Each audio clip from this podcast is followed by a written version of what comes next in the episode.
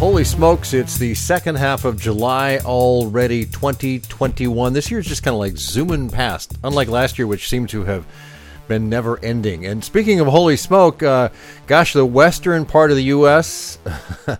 is on fire so much so it's crazy early in the year for forest fires to be taken over. The biggest fire in the nation right now is in Oregon. Uh, luckily for us here in Salem, the wind is blowing the other direction. We're not getting the smoke like last Labor Day, but uh, nonetheless, it's oh man, it's crazy to see all that happening. Uh, uh I'm headed out to Monterey next month. Uh, in less than a month with my buddy Rich, we go down to some golfing, go to the historic Auto Week, something that all got canceled last year, but uh, definitely happening this year. Looking forward to it. In the trade show world, as for business, you know, I'm hearing reports from a lot of exhibitors and manufacturers uh, a lot of exhibitors are reaching out to exhibit houses for project quotes and questions, and uh, a lot of them seem to be saying, you know what, we want to spend money, but we want to be careful about it. You got anything to rent?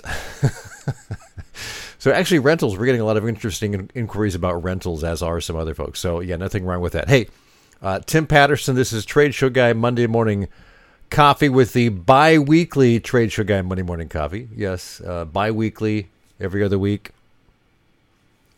and you can find us online at tradeshowguy.net. Uh, my company's Trade Show Guy Exhibits. Got a couple of books out and some other things all about trade show marketing. Find it at tradeshowguy.net. I caught up recently with Jim Wurm, executive director of the Exhibitor Approved Contractor Association, with all that's happening now in the uh, exhibit world, trade show world, uh, shows getting cranked up again. There are uh, a lot of things to talk about. There's been a few bumps in the road along the way, and one of them being the kind of interesting situation where some show services companies, in specific situations, have been preventing exhibitors from bringing in outside exhibits, their own exhibits and contractors. In a few places, it's uh, specific. It's not everywhere, but uh, along with that and a lot of other stuff we got to talk about, uh, it was an interesting conversation. And here is what that sounded like.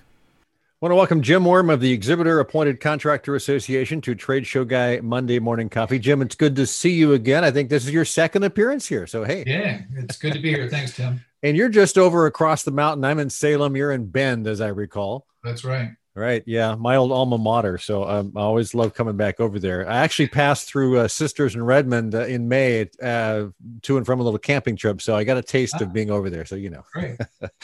so I, you know, I, I, you've been on the show before. We've talked about some of the issues that the exhibitor appointed contractors face when, uh, you know, being in the industry and that sort of thing. Obviously, the industry was basically shut down, put in a coma like so many other industries uh, in what 15 16 months ago and, and how we've kind of talked about how everyone's dealt with that so uh, what kind of got me thinking about this was a, a news release you sent out along with the eaca kind of a joint statement that came out in my news uh, letter in your newsletter here so there's this newsletter put out a news release about uh, some of the uh, joint statement on the industry reopening. What was the point of the newsletter, and and what were you you're saying with that?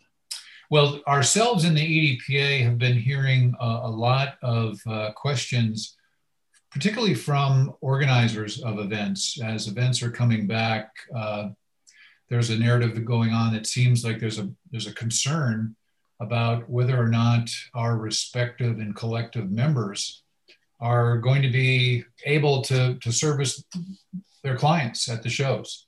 And so we thought it important just to put out the word that yeah, we're we're ready to go. Um, you know, our end of the of the industry spectrum, the the design build people and, and the service people at the show floor, primarily have as as their role in this industry is, is the customer service element of the industry. Those uh, exhibitors that want to have their own relationships with their own suppliers, and in other words, that choose to use somebody other than the appointed official contractor use our members. And uh, and so the the thought is that um, will those members i guess the organizers concern is i don't, I don't know if where this narrative got started but will will they be around? Did the pandemic put um, a lot of our company respective companies out of business? Well the answer to that is while the, certainly everybody suffered in the process, um, our our members collectively are ready to go, and we wanted to make sure that the industry heard that.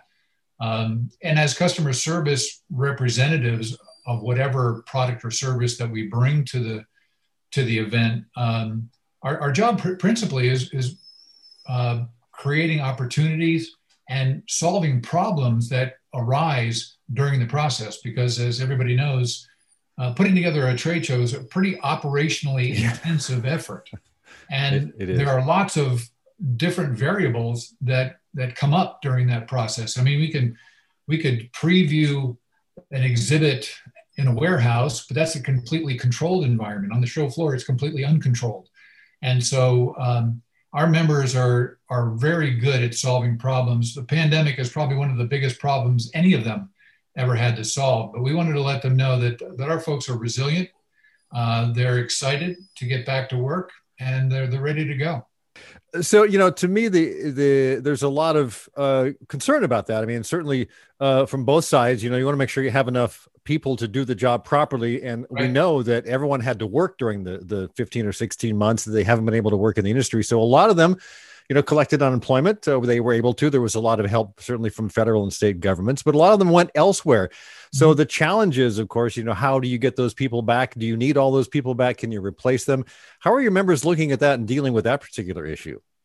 Well, I mean, one of the things that uh, that both our organizations did, uh, EDP and ourselves, was work uh, feverishly on the process of, of getting relief funds for our members, and uh, we've been involved with uh, well as uh, Chris Griffin at the on the advocacy committee of the EDPA says, yeah, we've been in first grade learning the the lobbying process, and uh, and so uh, those of us that were involved in that have actually um, my last 16 months has probably been busier than normal because of the numbers of calls like this, zooms with. Uh, with lobbyists and, and uh, or phone calls with uh, elected federal representatives, educating them about our industry because you know one of the things that the pandemic revealed in a, very painful way was how little those that make those kinds of decisions in, in Washington, D.C.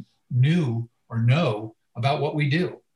They, they tend to think that uh, we're like a restaurant. So uh, if we uh, if we're shut down for a while, well, that's that's unfortunate. But as soon as the restrictions are lifted, then we we're open back up and we're ready to go to work. They don't know that our events are months, if not sometimes a year, in the planning cycle, and that as we start to ramp up again, that uh, our members need working capital to get started uh, yeah. because and, you're starting from ground zero. So, how effective was that advocacy, in in your opinion, from you and as other people in the industry that did? I, I know there was a lot of outreach that I heard about. Uh, wrote some letters to some congressmen. How effective do you think that was in the long run? Well, I, I think huge in, in the respect of the uh, the CARES Act and the and the particularly that payroll protection program piece right. of the CARES Act. Uh, companies probably wouldn't have been able to survive if there wasn't something like that that helped at least maintain it, a, a skeleton crew, uh, if not uh, more, of uh, employees that, uh, that kept the lights on, so to speak, with their with their companies. And folks got creative and did a number of different things, rolling furloughs, so that folks could still get unemployment uh, compensation if they were if they were not actively working. So that w- that was huge. We're still actually working on several elements of it. Uh, I'm sure you're familiar with the Exhibitions and Conferences Alliance, and they're yep. working on, uh, uh, from their perspective, things like tax credits for companies that participate in trade shows as a way to sort of prime the pump and, and get the uh, exhibitors more comfortable with participation. Um, we're uh, currently working a lot with the uh, small business committees of both the House and the Senate on releasing some funds that are still uh, available in the shuttered venue grant program uh, because they still have lots of money left in that program. They gave it directly to the buildings. Our ask is that, well, how about some of the funds for folks that actually make their living in those buildings? And so um, we are we're trying to uh, communicate that to those committees and see if they get the SBA to release some of those funds as grants, which would provide the working capital necessary for many of our collective members to, to get back to work. And I would think a lot of that advocacy and lobbying has made some connections you may not have had before. And it would probably, you know, you're probably thinking, well, it behooves us to, to keep those connections strong, even when things get back to normal, just right. because it's going to be beneficial. Wouldn't you think right. that? And that's exactly the philosophy of the Exhibitions and Conferences Alliance. Like I said, that uh, the the fact that we didn't have those relationships in play already when the pandemic started created a huge uh, uphill climb. I mean, the the transportation industry uh, certainly had their their foot in the door right away, and the hospitality industry had their foot in the door right away. Uh, but our segment of hospitality, that being business events, was woefully underrepresented. Well, I guess it's a good recognition then that uh, you know the the pandemic said, hey, you know, there's something that you should probably pay a little more attention to. So I mean, I mean that's good in, in, in the long run, I would think. Yeah, particularly because there was lack of understanding of the fact that the business event industry is the engine and the driver for yep. the airline industry, the hotel industry, and the restaurant industry. If we're doing well, all those industries are going to be doing well as uh, uh, alongside of us. Yeah, it's also interconnected. It's really interesting, which yeah. kind of brings me to the thing that I heard four to five to six weeks ago. There was a couple of shows, and I don't know the name of the shows or how how extensive it was, but the show organizer would not allow exhibitor approved contractors to come in set up exhibits, and they would also not allow the exhibitors to bring in their own exhibits. Uh, is that was that a one time thing? Was that more extensive than what I heard? I'm just curious what you've heard about that. Yeah, what we well, obviously the, the, the first thing everybody heard was the fact that there was a, a show kit came out for a show uh, later this year. I think it's in December. I forget where it uh, where it's taking place, but uh, uh, whereby the exhibitors are told that uh, don't bring your own booth. Um, you're not allowed to bring your own booth. We're going to provide you with a booth, and we're going to provide you with a exhibit package that includes setup, and uh, and that's the name of the game. And the rationale that, that I heard that was provided for the reason for doing that is we're going to save you money. Um, but I don't know that too many folks want to have their marketing approach to any marketplace dictated to them as to how they can do it. Right. And that uh, this is going to be the cost. And uh, generally speaking, I, I don't think it's a great idea when you tell your customer you don't have a choice do it this way or, or don't come especially uh, when they spend a lot of money in building those exhibits and designing them and they want to show them off and I, I can't imagine that there wouldn't be anything but a lot of pushback from so many elements i can't imagine it even actually a happening once but if it would if it would continue beyond that so i mean have you heard anything that uh, these this they're still thinking this way or uh, as far as i know i mean as huh. uh, I, I I sense and, I, and I've heard at least anecdotally that there's been pushback from the exhibitors yeah. about that. So it, I guess it remains to be seen how that will play out. But I, I, I, can tell you that from past experience, when, when exhibitors are told what they have to do and there's only one choice, it, typically that, that's not uh, something that creates a lot of happy customers. No, it doesn't go well. In fact, if I was an exhibitor, I would probably say, well, hmm, should I really be going to this show? Right. And if I can't do it the way I want to, maybe I'll just wait till next year. Right. Because uh, a lot of people have waited till next year over the last year or the next two years. Uh, and so what's another year? I mean, they've, they figured out ways to kind of work around a trade show. Trade sure. shows certainly are critical to the, a lot of their success, but you know, so I can't imagine that that wouldn't have some sort of splash effect anyway. So, yeah. And speaking of that too, as it relates to the first topic we were chatting about was the, supply of labor and people ready to, to get back to work. I think one of the mitigating factors as we start to uh, ramp up and reopen events is that, you know, more than likely, some of these events will be less than what they typically have been. Uh, World of Concrete, as an example, in Las Vegas at the beginning right. of June, by most estimates, was about 40% of what it That's what I'm is. hearing too. Yeah. And so, with less business to service and maybe a, a, ramping up process of getting people back to their their place of employment that they've enjoyed in the industry for years maybe those things will mitigate and, and uh, allow a, a, little more comfortable sort of uh, process of, of getting our, our business businesses collectively restarted so yeah, I did actually talk to someone who was at the World of Concrete, and obviously some of the big challenges are safety protocols. Uh, you mentioned these uh, service for clients, uh, and obviously with all the people that set up booths, you're you're trying to attract and main, uh, retain personnel. What are the biggest challenges that uh, members are are facing uh, right now?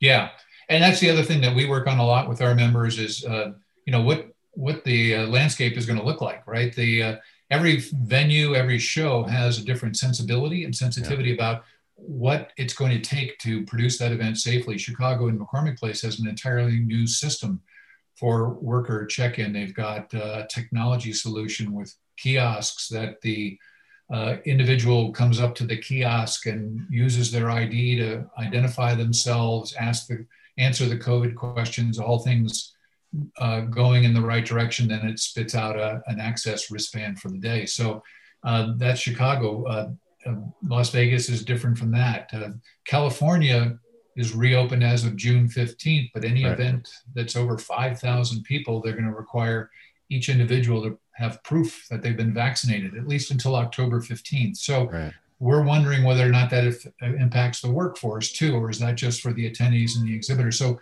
there's all kinds of different ideas, and, and um, in order for folks to be effective, they need to have a idea of what's going to be expected of them when they show up at the building so they can prepare uh, effectively. Yeah, and with 50 states, uh, there, it's just such a patchwork of how this is all going to fall into place, and it's going to change from week to week, month to month, which makes you a busy guy. What are you? So let's wrap it up. But what are you wor- spending most of your time working on uh, these days? Uh, mostly just collecting information and disseminating it out to the to the members. Just saying, here's a here's a bulletin about this show. This is what you got to do to to access this event. Oh, by the way, this this particular show is saying that uh, everybody's got to be vaccinated we're, we're checking with them to find out if they're going to require that of the workforce or they're just talking about the attendee, attendees and the exhibitors. So it's all those kinds of things, keeping feelers out in the field, collecting data, and then trying to communicate it as quickly as we can to keep people uh, in the know. Right. And people can find out more if they want to connect with your website. What What's the website? EACA.com. EACA. Okay. Jim, yeah. it's uh, been great to catch up with you. I appreciate your time. Thank you so much. Thanks, Tim. Thanks again to Jim Wurm, Executive Director of the Exhibitor Appointed Contractor Association. Appreciate uh, Jim spending some time with me on this week's show. Just about to wrap it up. Uh, this week's One Good Thing. I've been listening to a new album, not quite through, but it's really good. So I'll point you to this one. It's uh, Mickey Dolenz, former Monkee. Although I guess if you're a former Monkee, you're always a Monkee, right? Mickey Dolenz, I got to see him uh, four years ago when he swung through uh, the Willamette Valley. He played out at Western Oregon University. Uh, I was in the second row. It was a fun show. And the fun thing about that show, two fun things actually. Um, my wife is a cellist, a very good cellist, and she was in the string section for that particular show, like a 15 or 20 piece band. And second thing is, you can find that album. It's recorded. Uh, Mickey Dolenz in the American Metropole Orchestra. She's on an album with Mickey Dolenz. That's cool. But that's not what the cool thing of the week is, although that was pretty cool. Uh, Mickey's got a new album out, and he's doing a Dolenz Does Nesmith. Uh, former Monkee. Again, if you're a former Monkee, you're probably always a Monkee. Michael Nesmith, great songwriter. Uh, and he uh, has, you know, Mickey's collected a bunch of Michael's songs and recorded them and put them out on a brand new album, which is really, really good. Mickey's voice, he's in his 70s, right? He's mid 70s, pushing 80. His voice is pretty awesome. I would check out, if you're a Monkee fan or a Mickey Dolenz fan, check out his brand new album. That's it for this week and have yourself a great week. We'll do it here in another couple of weeks on Trade Show Guy Monday Morning Coffee.